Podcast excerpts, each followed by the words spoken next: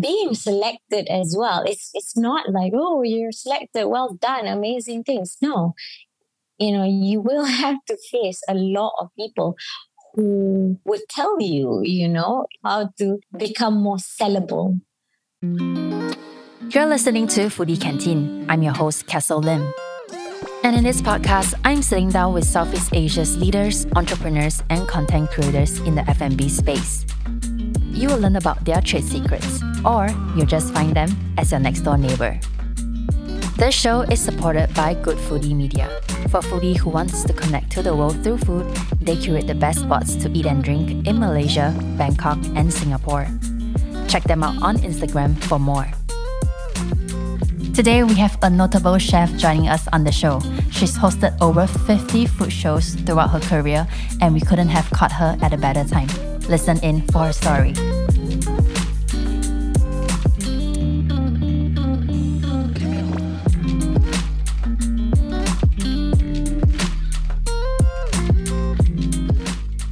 Hey, Anis, welcome to the show. Hi, how are you? I'm good. How are you feeling today? I'm good. Um, I've been busy at home cooking every day. so, for our listeners who are listening for the first time, can you tell us what you do? Um, okay. Um, my name is Anis Nabilah. I am actually a TV chef. Um, I am a chef. I, I studied culinary arts. I worked in a hotel for a while, but about oh God, how long ago was that? In 2007, I started doing my first show. I was called for an audition for my first cooking show. And since then, I've been doing cooking shows.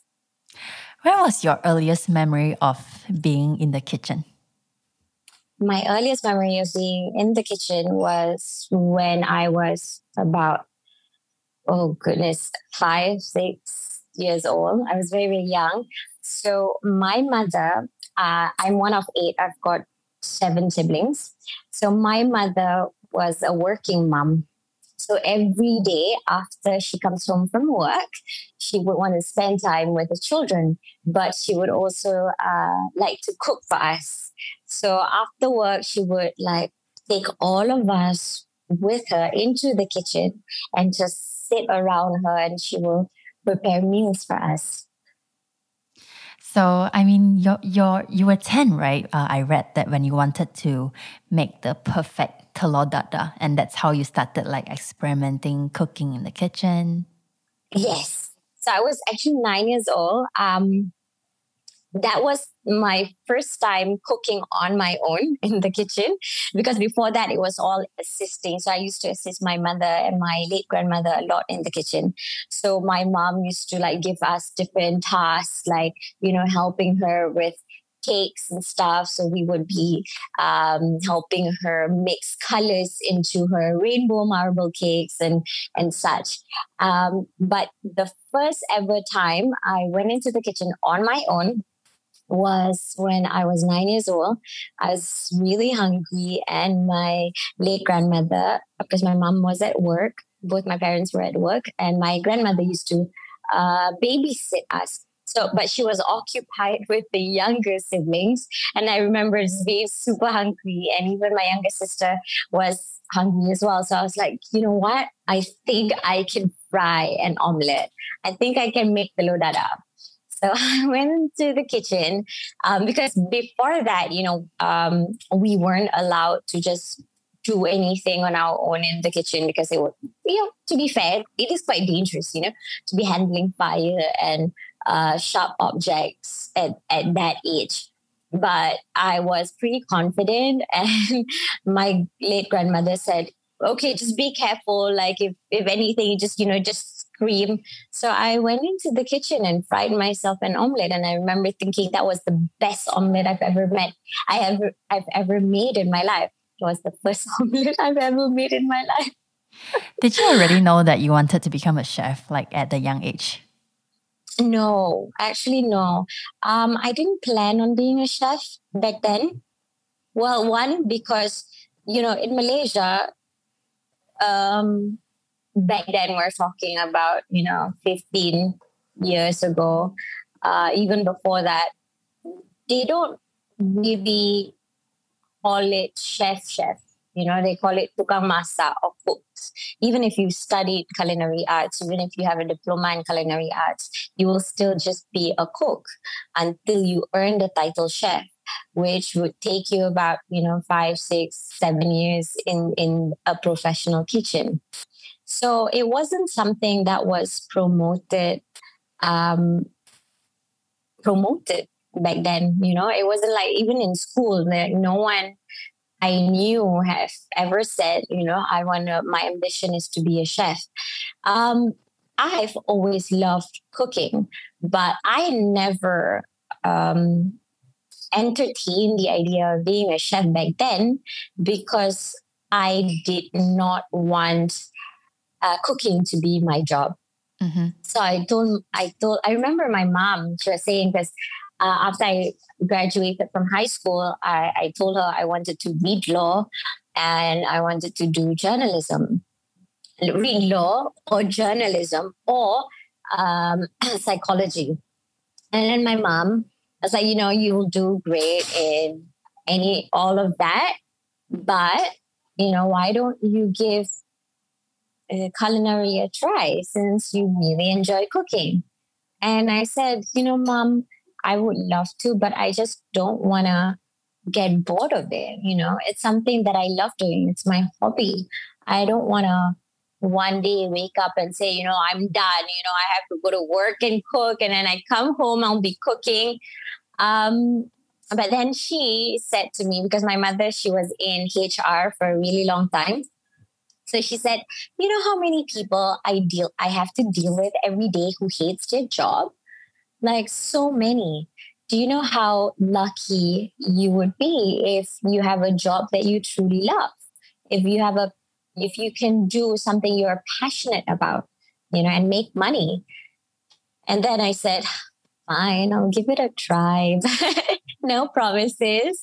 If it's like, if I don't enjoy it, if it's not what I think it's going to be, then, you know, I'm not going to proceed and you can't force me. And then she was like, Well, yeah, I'm just glad you're going to try something you love doing. So I enrolled myself in a culinary school. And I remember like the first week, I, I fell absolutely in love with it. Um, I remember thinking, you know what, this is my calling. You know, that's so much more to learn. Just even though I felt like I was already good in cooking at that point, there was still so much to learn. Yeah, and you went on to school uh, at the Food Institute of Malaysia. How was that yes. experience like for you? Oh, it was really, really good. Uh, so I have a diploma in culinary arts because back then they didn't offer any degree in Malaysia. Um, so I remember thinking, so the diploma is in uh, classical French. And I remember just, you know, being mind blown in every class, you know, like learning the French terms of things, learning the rules, the do's and don'ts, you know, the, the, the, um, what do you call that? The, the process from like wrapping the ingredients to, you know, producing something that is amazing, you know, it, it blew my mind. And back then, we didn't have YouTube, you know, you can't just simply Google recipes. You have to have like a recipe book. And even if you have a recipe book, you can't replicate everything. So, like being able to learn, like, you know, like for example, the basic mother sauces you know that alone blew my mind because i'm like oh my goodness from this sauce i can make this from this sauce i can make that. Oh my god the possibility is endless. And i remember just completely falling in love with it um, and i did i did so well that i represented my um, i represented food institute of malaysia at a few international competition culinary competitions, um, and I won a few medals as well. As of right now, we are speaking, you have hosted more than 50 shows. Bring us back to the first show. How, how did that opportunity come about? Okay, so the first show is called Icip Icip. Um, that was done in 2007. Um, Icip Icip actually, um, it's it's quite cool. Um, this was this was how I started basically in this TV industry. Um, the producer, my first ever producer, uh, is Aziz Fauzi. She is a pioneer in TV3. So she contacted um, a lecturer of mine. And at that point, I've already graduated and I was working uh, part time in a hotel in Kuala Lumpur.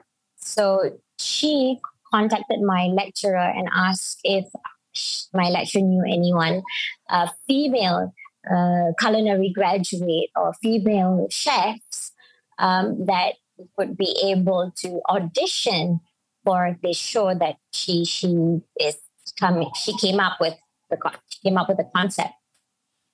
So my lecturer called me and I said, "Fine, I'll take um, you know the day off. I'll come and do the uh, the the audition." So I did, and I remember just being super paranoid because you know I had to speak um, proper Malay, like you know, like news Malay at that point, sort of. And I remember just really struggling because at home we speak with a little bit of northern um, accent, um, Penang accent, because you know I grew up with my late grandparents. Um, they lived with us, and they speak the most thickest Penang. They have the thickest Penang accent. and I have that when I speak normal Malay back then. Um, so I was like, you know what? It's either I go that way or I'll speak with, you know, bahasa pasar with a little bit of English, you know, and Malay mix. They were like, no, no English, no English. So when I did the audition, I was like, you know what? I'm just to uh, speak with my Penang accent. And I did that.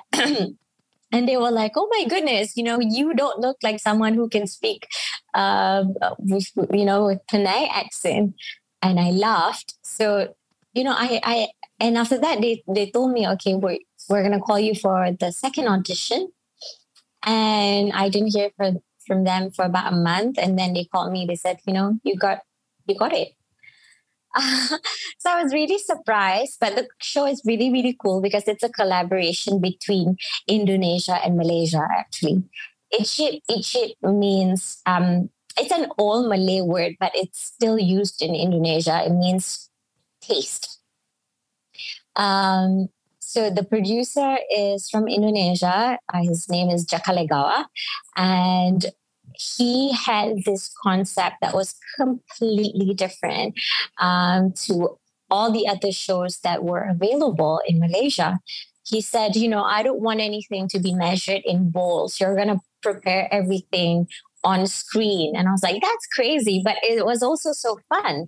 So I'll be like picking out the onions and everything and showing people how to peel and slice, which, you know, at that point, even now you can still see some of those you know tips on tiktok or online everywhere you know how to chop onion like the best way to chop onion. But back then it wasn't showcased on tv shows. So i believe that we were the first ones to do it here in malaysia. So the show did really really well. And in 2009 or 2010 it was bought by Asian Food Channel and it became the first Malaysian show that was aired on Asian Food Channel. Wow. Yeah, that's amazing. I mean, you've been in the industry for 15 years now. Your shows have, like you said, always been on TV, like um, it's yeah. all full crew, lights and camera. But now you have shifted yeah. to making recipes on social media platforms like Instagram. Yeah. Like what you said previously, you're showing these tips and tricks on the big screens, and then now it's doing you're doing all this like TikTok hacks and Instagram hacks. Yeah. How how does that feel for you? Oh, it feels great. Um, I mean, I feel like you know the content that I am coming up with that I'm sharing with my followers are a little bit different to you know some of the contents that you see like the quick you know cooking videos that you see online. Because I started you know because of my background in TV I'm so used to giving like informations you know without people asking for it. Because I remember when when I just started, I remember, you know, I, I struggled. Like I'm sure everyone else who had no experience on TV, you know. Uh, I remember just thinking to myself, like, how do I, because I'm literally talking to myself and there'll be like, what, five, six cameras around me and I'll be talking to the cameras. I mean, there are crews behind the, you know, behind the camera, but they're not going to talk to me. So I'm technically talking to myself. And I remember thinking, you know what? There's no way that my audiences, you know, they, they can, they can reach out to me because again, at that point I had no, uh, you know, there's no YouTube, Instagram, Twitter, whatever, you know, um, and Facebook, you didn't have fan page. You know, you have that personal Facebook. You have to, you know, request for friend requests and stuff like that. So there was no way of, you know, for the audience to reach out to me if they had any questions. So I remember, like everything I did, you know, I I had to to include tips and the do's and don'ts, and in case if anything if, if something were to happen to, to your dish uh, midway cooking, this is what you can do to fix it. So I remember having to do that. So my my producer um, is Aziz Fauzi. I remember she she told me, you know, Anis, the best thing for you to do is to just go in front in front of the mirror like every day and just talk to yourself. You know, like and how you would like like whatever you're doing like if you're cooking if you're slicing the onion and you know you don't want to uh, um uh, you want to avoid cutting your your fingers or whatever like how would you do that? Just say that out loud. So that's how i practice and that is the kind of content that i'm doing now as well like so, because i I'm so used to doing that on screen on TV. So I want to make sure that, you know, when I share my recipes, it's not just about sharing the recipe because anyone and everyone can share recipes. You know, I can just say, okay, for you to make, say, ayam masak merah, you need onion, garlic, blah, blah, blah. I can say that. Anyone can say that. But it's all these little tips and the do's and don'ts and if anything were to happen this is what you do those are the things that um, I've included in my content. So right now in this market, we can see that a lot of people are making food videos and teaching people how to cook online. Um, but back when you first started in 2007, um, you kind of took the industry by surprise because it was mostly dominated by men. We see people like um, Chef Wan, um, but you were young yeah. and a female. You're in your 20s, and people thought yeah. you didn't quote unquote fit the celebrity chef mold. I mean, how, how what were some of the challenges that you faced, and how did you break through that? Well, um, yes. So when I started, there was a lot of, you know, uh, comments like, you know, you're not, um, she's too young to be teaching people to cook. You know, our audience are mostly housewives and they know how to cook. Why would they learn from this girl? Um, so I, I had a lot of that. And of course like oh she's she's a woman. It's harder to sell women because you know most of them were established are men. Um and I remember I mean I was very young. I was 21 years old. I did not I mean I had I had experience you know and I you know although I was working for about slightly more than a year. I was in like international competitions and I've had to um, come up with dishes that are of international standards, you know, from start to finish, from prepping to, to, to, you know, plating and everything. And those were the skills that I had that most housewives who are able to cook delicious food did not have. So I remember I, I told everyone, you know, this is what I wanted to share. I wanted to share to people that if you feel like having, you know, like a classical French food or, you know, Italian food or any Western dishes, you don't have to necessarily eat out. I can teach you how to do that.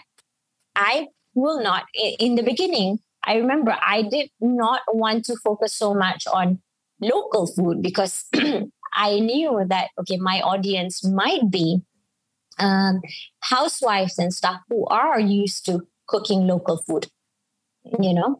Um, so I told the producers, you know, I wanted to show something that uh, something simple like, you know, cream of mushroom soup. Back then, people were having the canned cream of mushroom soup. And I'm like, no, I'm going to show you how to make cream of mushroom soup from scratch. And this was in 2007. Um, so I, I did. I, I, I couldn't really overcome what, you know, all those, not couldn't, I didn't really, what do you say, like, oh, fight them with whatever comments they had about me, you know, about me being a woman, about me being young, because there's no point of like fighting with them of like trying to tell them, hey, listen, I can do this, I can do that. I but I just told my producer, I'm like, don't worry, you know, you I I know what I want to teach them. And even if it doesn't work out, you know, I'd be happy that I'm able to teach them something that I feel like no one no one's ever taught them before. Um, so yeah, I basically dealt with it by um, giving my best, giving my best to the show. Wow.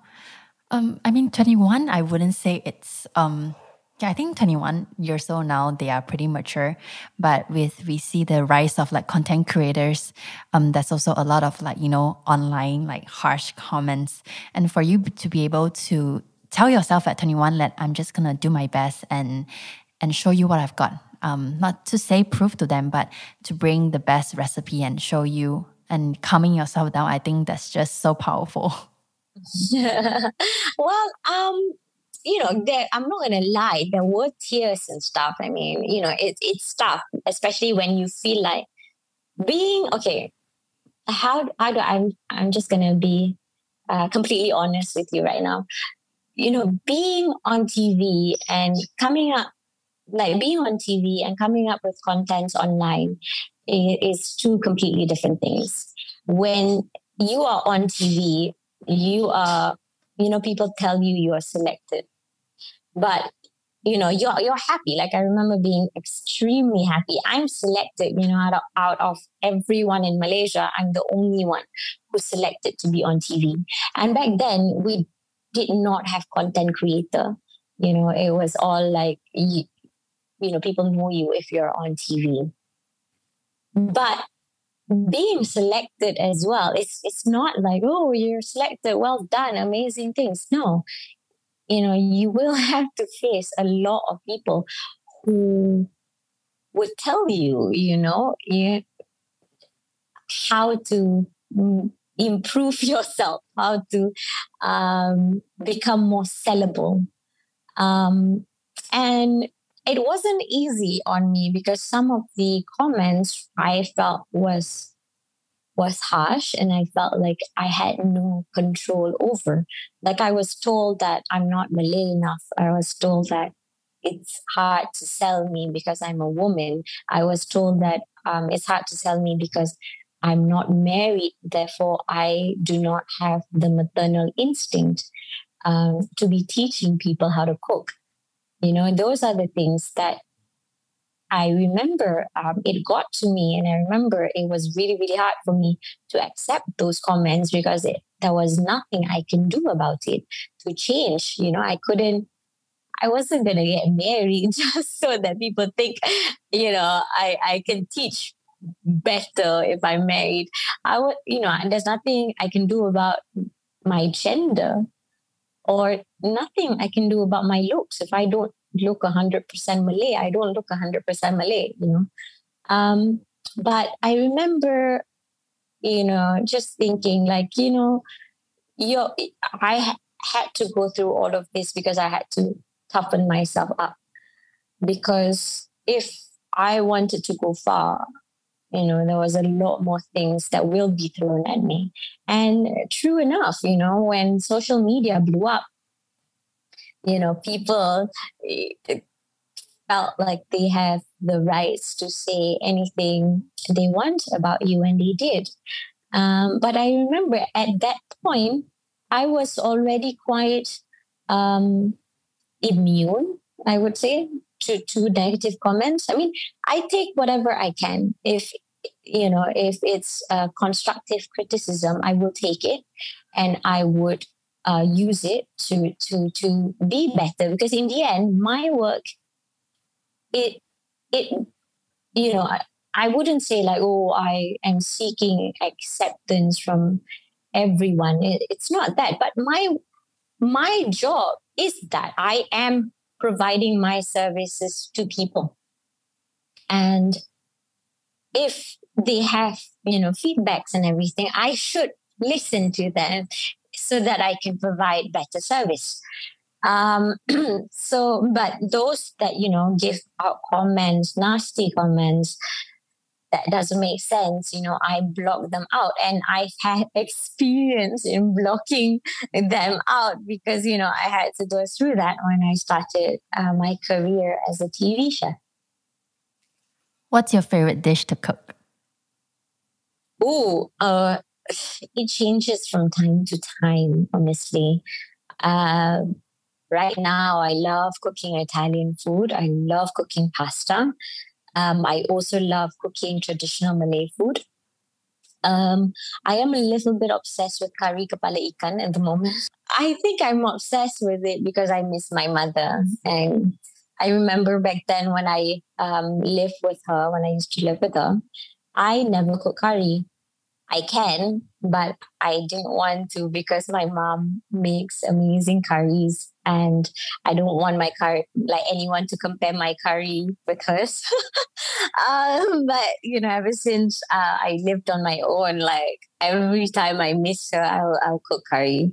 I also love another dish. I think it's one of my favorite things to cook. It's masak lemak daging salai. It's such a special dish. It takes so long to make. I only ever make it once a year because I'll smoke my beef on my own. You know, I have to go around looking for coconut shells and husk, smoke them for six, five to six hours, and then slowly braise it in, you know, all the spices and coconut milk. Um, it's such an amazing dish. I love cooking and eating it, but it's only a once a year affair for me. After this lockdown, even as the country opens up, people are starting to cook more at home. For beginner cooks, do you have any tips for them? Um, okay, this is something that I found really, really helpful as a student. What I used to do is I used to go to the grocery store.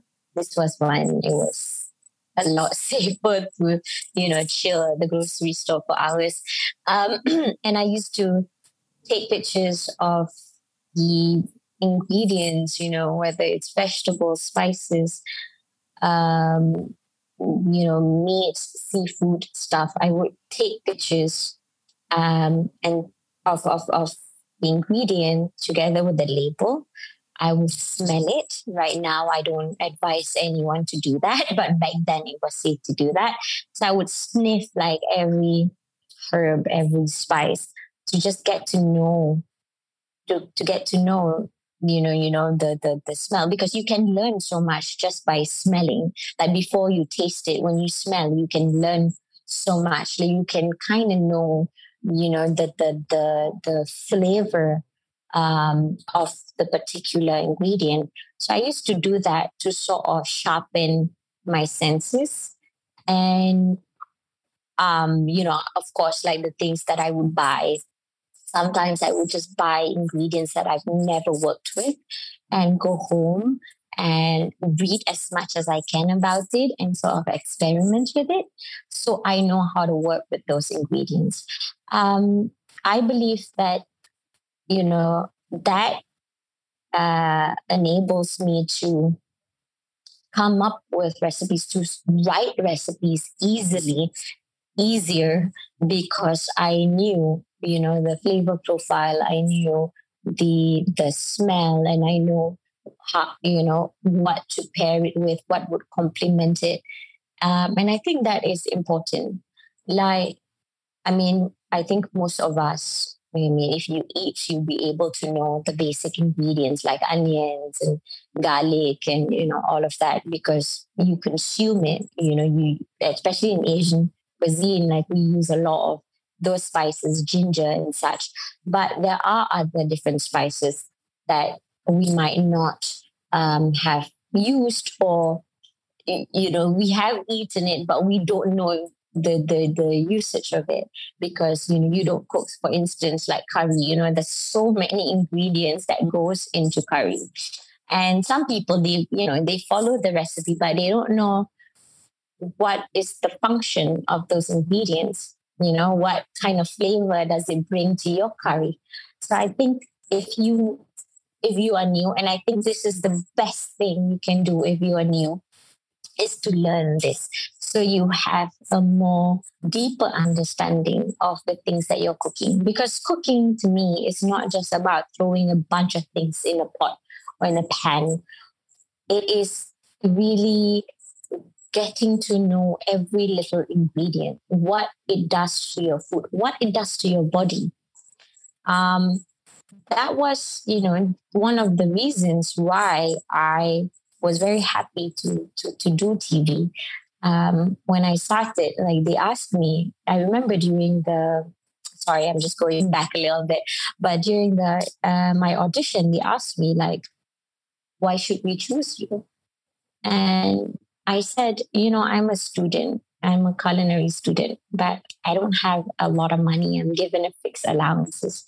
And every day, like during lunchtime, I have to go to the shop nearby and just, you know, have rice and sometimes rice with soup and you know fried egg um, which you know i enjoy to be honest but i knew there was a lot of things that i didn't want um, that went into those dishes you know like a lot of um, preservatives and you know, all the things that that's not really good for your body and i ate because i had to but um, I know that, you know, if I'm given the option, if I had time during lunch to cook my own lunch, I would have done that.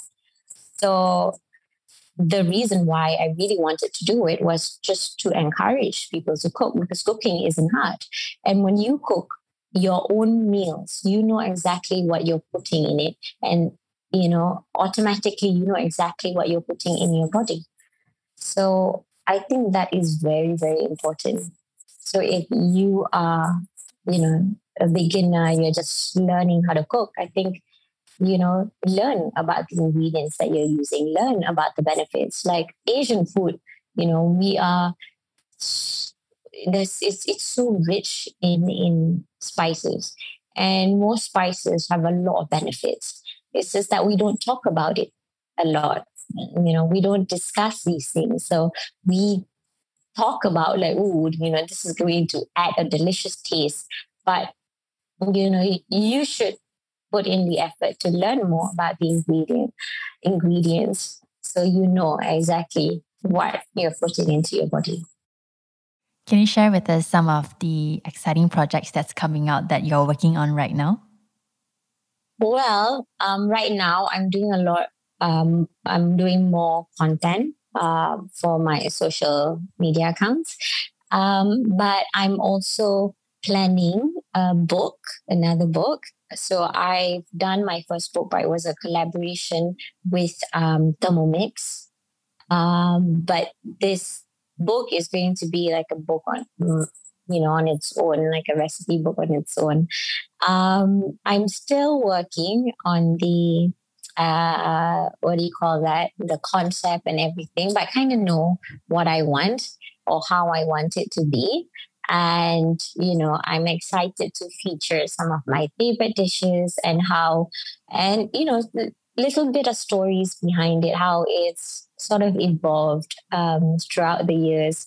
Because some of the recipes that I make that I've been sharing are recipes that I learned from my mother or my late grandmother, but somehow um, evolved in the last few years because you know I I tested out a lot and I add you know I tweak it, make it my own, you know, add some of my favorite ingredients in it. So, yeah, I'm excited to share not only the recipes, but also a little bit of stories behind the recipes in the book, hopefully.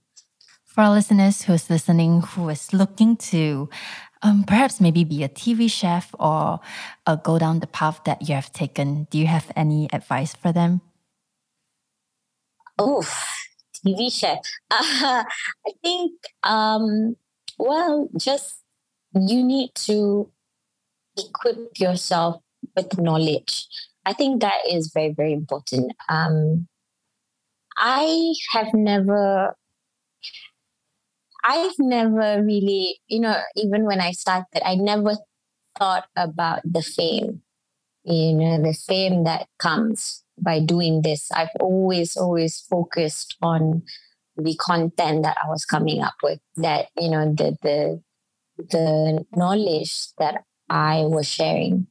Um, so I read a lot even now, like before I go to sleep, like at, at, any time of the day when I have time, I will just be reading, I'll be Googling, I'll be reading. Because to me, you need to have the knowledge before you teach. You know, you can't, you cannot, you know, just teach people when you don't fully understand things.